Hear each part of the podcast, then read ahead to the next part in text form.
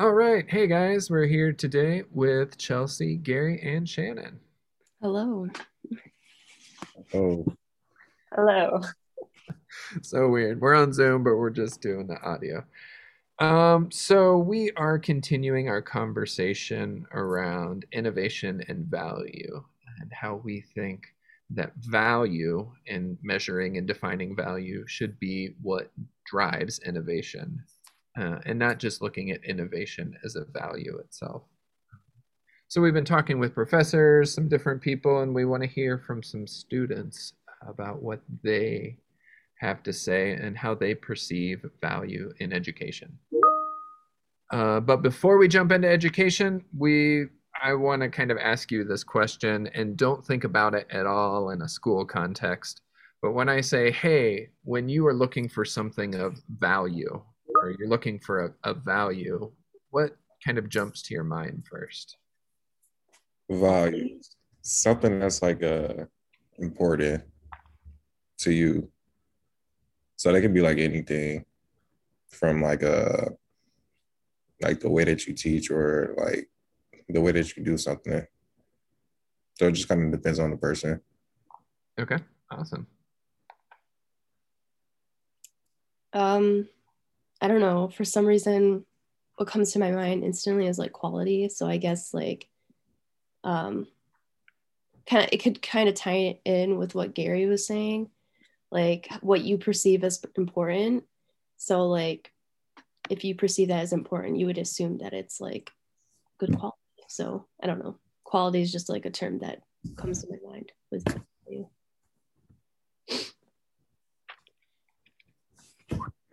Cool. Um, we're going to jump into education here in a second, but just our, our conversation earlier today, I think maybe let's let's look at this so I can give you guys a context to to apply this. So we were talking about Clubhouse, you know, all the new rage, um, and you guys were talking about some of the things that you that you think about it that might even reflect kind of values. So um, can you guys tell me about why Clubhouse is cool to you?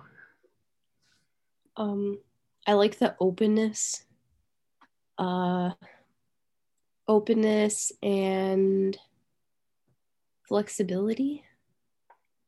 Okay. Yeah, I like that uh that most of the time on Clubhouse you get to hear what people think, especially like celebrities. So it's it's like uh it's better than hearing like seeing them tweet about something. So they get to speak more about the problem. You can see like how like greatly affected they is or how like how much they care about that topic, depending on like how they're arguing.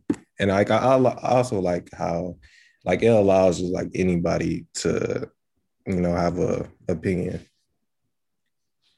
Cool. Yeah.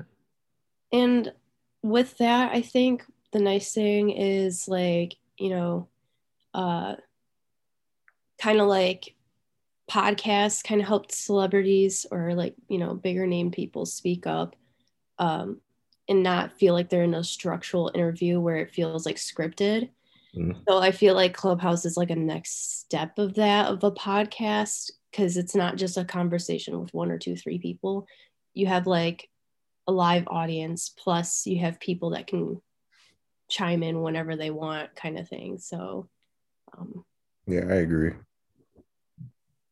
Yeah. And Gary, you were talking about another thing that you really liked about Clubhouse. Can you share that again? Because I think that's great. like the it's like the the drama that comes with it like it doesn't feel like it's like entertaining drama it's not like something like a like a reality tv or something like if they're arguing about situations that we're you know talking about like it can be um like pro police brutality or like the presidential lessons and you can like you really people are really like you really hear people's like perspective when they're arguing about something like that so like i think that's like very entertaining, like a good platform to like voice your opinion without like uh you know having to type it out or you having to feel like it's structured or something. Yeah. And you had mentioned that not just the the entertainment quote unquote value, but the kind of the novelty of not knowing what you're Oh yeah, yeah, yeah. So going to hear. Is that a that's a draw? That's a value to you? Yeah, it's like uh like I love debates and I love when I don't know what to expect. So it's like uh like someone could be arguing and like someone can be saying something simple like um, I don't agree with this, and then you hear another person like quickly like oh no you shouldn't agree like you should agree with this or you know just you get to hear like a real reaction opposed to like a like in an interview where you know they ask questions, wait for you to respond. But with this one, like they're gonna respond when they feel like it. So genuine and spontaneous. Yeah. All right, so Shannon, take us away. We got to we got to get off the clubhouse train here, um, even though it's pretty cool. No, I think that's a good train. I I was just thinking like the words that Chelsea was using, like flexibility, openness, genuine, participatory seems like it's mm-hmm. part of that too. Um, can you think of an example when you've seen those values or other values that you hold um, in your classes? Like when you could tell that what you valued was also like showing up in the class or was also valued in the class. Mm-hmm. So uh, I could say this is like in the iOS design lab, how like I value like the process over like the end result more than um I'm not saying I'm gonna say like more than I should, but you know, we speak about like the process more than we speak about the end result. And like every time we finally get that end result and we see like it's something that we did wrong or you know something that we messed up at, we speak about it and we try to grow on it, opposed to like, okay, well, at least you guys finished it. You know, like we sit there and work on it.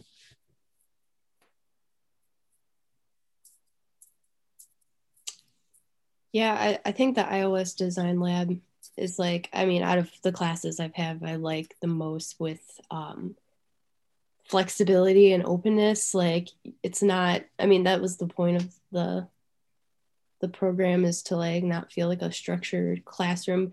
I mean, I need like structure, but I also like flexibility. So like uh, you know, I have a class, for instance, that's like I well, most classes are. They're very, um, all right, this week, this lesson's this. Mm. Okay, on to the next. Like, what, while like iOS Design Lab, um,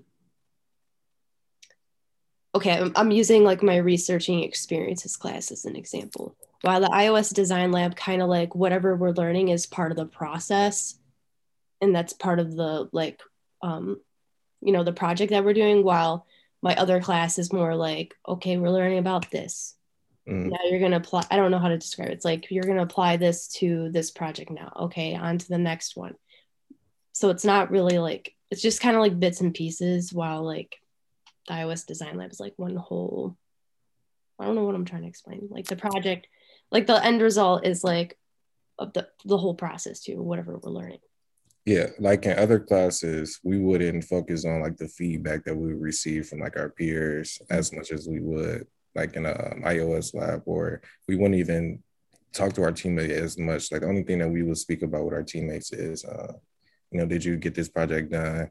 Opposed to like a in a um, design lab was asking, okay, did you guys do this so we can learn this, or we need to you know separate the teams? You know so like you can hear like in the ios design lab like the process like we work more so on the process opposed to like trying to get the end result. Yeah i think that's really interesting. Like the parallels between clubhouse and the design lab like not to overemphasize those but i do think there's some interesting similarity in that like you the process like you don't know exactly what you're getting into maybe with a clubhouse discussion. And similar like when you're working on a team like you might have a sense of like okay i'm going to hear about this topic on clubhouse or like okay this is our project.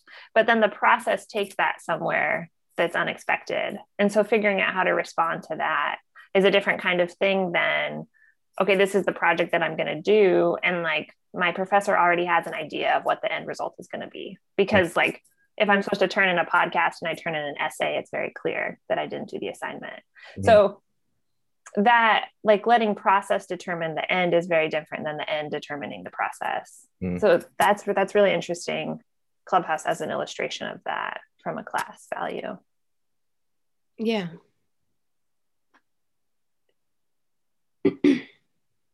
So, what are some other classes? So, you've mentioned the design lab, um, and we don't just have to talk about that. Um, but what are some other spaces where you have seen, or, or maybe you became aware that a prof, like, so we've been talking with some other groups that even every single class is kind of a professor kind of putting their values on display like hey these are the the concepts i value um, here's the content i value.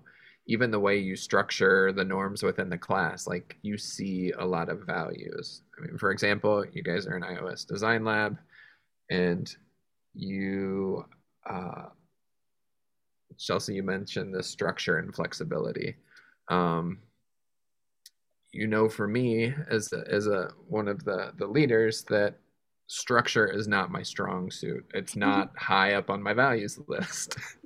so it's hard for me to like push that out. Um, if you want to talk about flexibility, you know, this is like my number one value. We can do that all day long. Um, but have you seen this in other spaces um, where you've been able to perceive some of the values of the professor, or they, or you think that the professor or instructor, however you want to say that, has has tried to understand what students value? Yeah, so this actually just happened recently. Uh, I couldn't tell you like what exact class it was because I have like three million that are the same. But um, so we were doing this project and basically we had to like create a website, um, like telling us about us and what we think about like create creativity and entrepreneurship. And we had a due date of um, it was somewhere last month, not sure, but I do remember like the the teacher emailing us saying like, okay, everybody didn't do this right, and I know like we're in quarantine, so you might have slipped your mind. So I'm going to allow everyone to you know redo it instead of just like giving us a grade. Like she saw that you know we do have a lot of classrooms and we are sitting at home, so it's kind of harder to you know have that focus opposed to like being in the class. So yeah, that was a time that I think that uh, she tried to, you know, accommodate. yeah, I can't yeah. think of the word.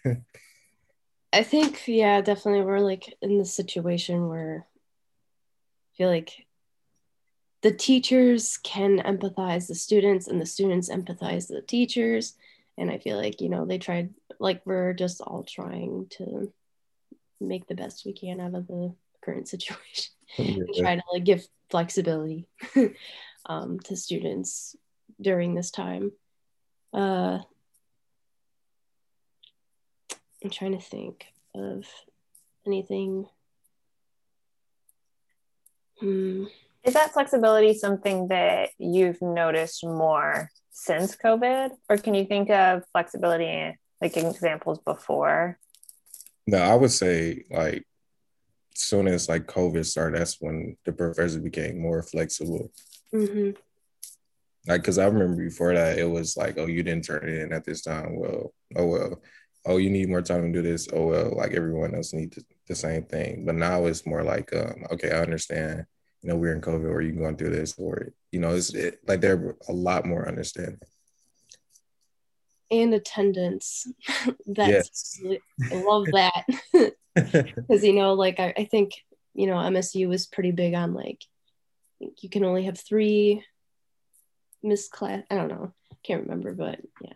So that's, that's nice. And it's definitely, that's pretty much gone. I mean, I, have, I think I have one class where they actually like uh, if you're not like you have to engage and they look at the chat and if you don't engage like that's your attendance and it's marked off. But still like you know like at, on campus if you like i think missed more than i don't know i think it was like five classes or something you, or nine maybe you fail. I don't I know. uh, yeah yeah it's interesting how we can make things like we can accommodate when we have to. It's like oh things yeah. could actually be far more accessible all the time. Yeah. Yeah i'm really interested in that too. Um, and i think one of the reasons why is that and you guys both said this really well like we're we are in a similar context. Um, so it's a lot easier i think gary you said like even how we empathize with each other because we realize hey this is really hard for everyone. Mm. and sometimes that it's harder to empathize when we're not really aware of situations right? So currently there's this shared grief um, this loss that all, all this hardship right now with everyone. Um, so how do we how how do you guys think we could keep that moving forward. I know that's I you know it's I was kind of thinking like okay if COVID is shifting into this thing where we kind of see it as like the flu and we just live with it um and all these places are like opening back up but also everyone is starting to like I'm a person that like I'm starting to realize I appreciate in-person stuff but I also like the flexibility of like I can just roll out of my bed and get on here Mm. um so it makes me wonder like you know like there's some uh workplaces that are noticing like um pe- people are being more productive being at their home like um i wonder where we're gonna find the balance of like yeah we're gonna have like we're gonna do stuff in person and digitally like ex- like have it become more accessible um because i like that. I like how we're we're accommodating and not i mean I- i feel like you gotta hold some sort of um what do you want to call it? Mm, you gotta hold people accountable with certain things but like i don't know. It's nice to have the option i guess yeah i think that goes back to your not structure versus flexibility but structure and flexibility um, right i think is a really interesting concept And it also, Chelsea, what you're saying reminds me of values that like pre-COVID in person expectations like reign supreme. That was like how we were together.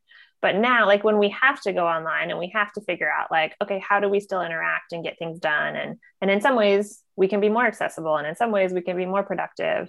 I think it can sort of distill what do we value about the in-person interaction? How do we retain some of that? And then how do we also value more accessibility and maybe even just like a, a gentleness that is like, okay, we don't have to always be in class every day for 15 weeks or else you fail. Mm. Maybe we can do like both ideally or some version of both. Agreed. Um, kind of like with the idea of shifting away from like glamorizing working 80 hours a week or two, you know what I mean? Um, I don't know. It kind of reminds me of that. now it's just working 80 hours a week in your pajamas but i mean has it really shifted? No.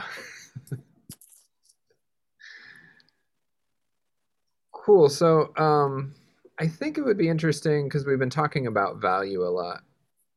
Um do you guys see value in terms of innovation? Or maybe think about a, a time in one of your classes where something was really innovative or there was an approach to something um, what are some things that you've seen um, in your years at the university of maybe an innovative approach Yeah. So last semester I had this graphic design class where um we basically just like created like you know data charts or something for a project and you know how like usually classes give you an assignment they have a structure of how you wanted to do it and you know you just have to follow that but within this class he was like okay i don't like that and i see like a flaw in that so he decided that uh like the way that we do the assignment was the way that we interpret it. So however we interpret it is, you know, like how the assignment was done. And we always got credit for that. Like the way that you think about an assignment or the way that you do the assignment is you unique to you. So like nobody can say like you did it wrong except the um, the professor. So I think that was like really like really really innovative and that's like something that's to stick in my mind because that's literally how i think about like a lot of stuff now for that assignment gary did the professor ask you like did you have to explain how like why you chose to represent things in a certain way yeah so basically say that uh, we had to create like a like say like a data chart on uh, i don't know something like uh I don't know, just think of like something like that. So if we decided that, okay, um, I want to go more into detail about that, or I want to search up something with else at that, what something else within that, then I can do that. It's just I will have to explain why I chose that. Like, what? How does this relate to the um, the project? Cool. That's really interesting. Um.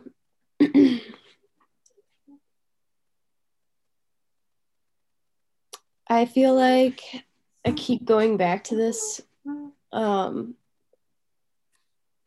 I I feel like I've also had a class where we were like open reign to kind of do whatever we want. But uh, once again, I like I like structure or like a timeline. So like for instance, like the iOS design lab for when we were working with Denise, like you had like a timeline written out, like you should be expected to have this done but you're how you guys want to do it is kind of like up to you kind of thing so because or like clear expectations is like something that i think is important but i also like of you know kind of like free rein to however you want to do it yeah i feel like uh like when a class is like more like innovative like that like it sticks to the students more like I remember those classes over like the, you know, probably 30 classes I've had.